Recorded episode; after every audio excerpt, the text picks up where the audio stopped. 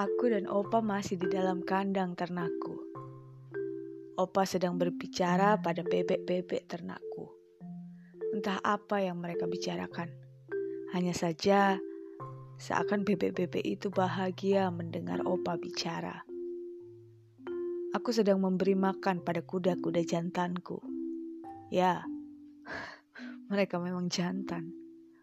Bahkan saat aku ingin berkeliling kebunku, mereka dengan siaga memberikan punggungnya untuk aku naiki. Aku tidak peduli kalau mereka hanya sekedar belas kasih karena aku sudah merawat mereka selama ini. Atau mungkin juga mereka kasihan dengan diriku yang hidup sendiri dan hanya ditemani manusia tua yang mungkin sebentar lagi akan mati. Sudahlah, aku tidak peduli dengan pemikiran mereka. Memang salah jika aku hidup sendiri. Aku tidak mengganggu hidup orang lain toh. Aku yakin tak masalah juga jika aku tinggal dengan manusia tua itu. Ya, aku dan Opa memang tidak ada ikatan saudara sehelai pun. Setitik darah pun tidak. Aku mengenalnya saat Opa melewati rumahku. Dia berjalan sambil membaca buku dan melewati rumahku begitu saja. Lalu aku berkata, Opa, awas, ada lubang di depanmu. Lalu Opa hanya melihat lubang itu dan melewati lubang itu dengan tenang. Dan Opa berjalan begitu saja, mengucapkan terima kasih padaku pun tidak. Lalu Opa berjalan melewati kandang ternakku masih dengan membaca bukunya. Entah kenapa aku mengikutinya dari belakang. Lagi aku berkata, Opa, awas, ada kotoran kuda di depanmu. Dan lagi-lagi, Opa hanya melihat kotoran kuda itu dan melewatinya dengan tenang. Dan aku mulai geram. Karena sekali lagi, aku mempedulikannya, Opa masih tidak melihat wajahku. Mungkin Opa pikir yang bicara itu kotoran kuda. Tapi entah kenapa aku masih mengikutinya berjalan. Karena Opa berjalan melewati kebun mawarku. Lalu aku berkata lagi, Opa, jangan lewat kebun mawarku. Nanti kau terluka karena tergores duri mawarku. Lalu tanpa sengaja, aku menyenggol duri mawarku dan tanganku terluka. Tiba-tiba Opa berbalik menghampiriku dan berkata, Kau belum benar-benar mengenal milikmu, Cu. Sementara sejak tadi, kau terus sibuk mengingatkanku ini itu.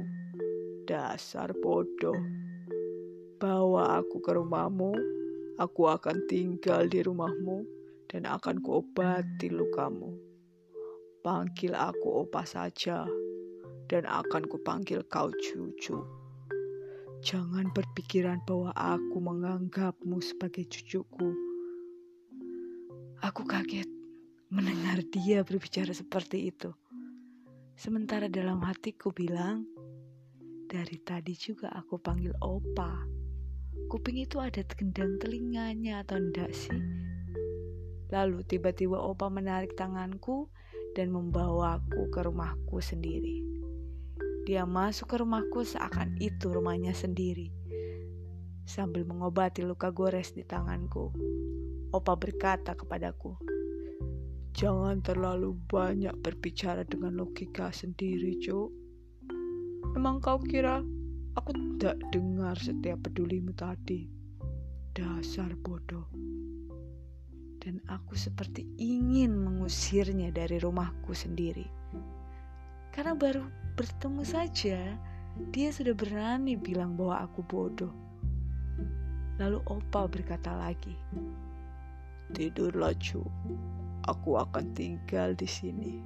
Aku tidak perlu izinmu. Aku bukan pemburu kelamin. Jadi kamu tidak usah khawatir. Dan jangan bertanya aku siapa dan dari mana. Bodohnya lagi, Aku tidak banyak bertanya dan menuruti perkataannya. untuk tidur di kamarku sendiri. Dan opa hanya tidur di kursi goyang yang ada di ruang TV rumahku. Entah kemarin aku membelinya untuk apa.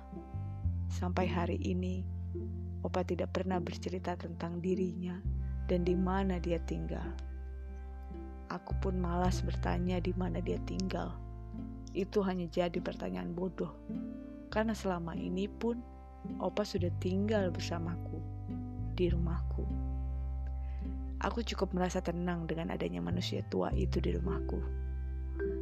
Lalu tiba opa menghampiriku. Ju, lihat kuda-kuda itu. Sudah muntah karena kau terus memberikan rumput pada mereka. Seperti biasa, opa pergi begitu saja setelah berkata seperti itu.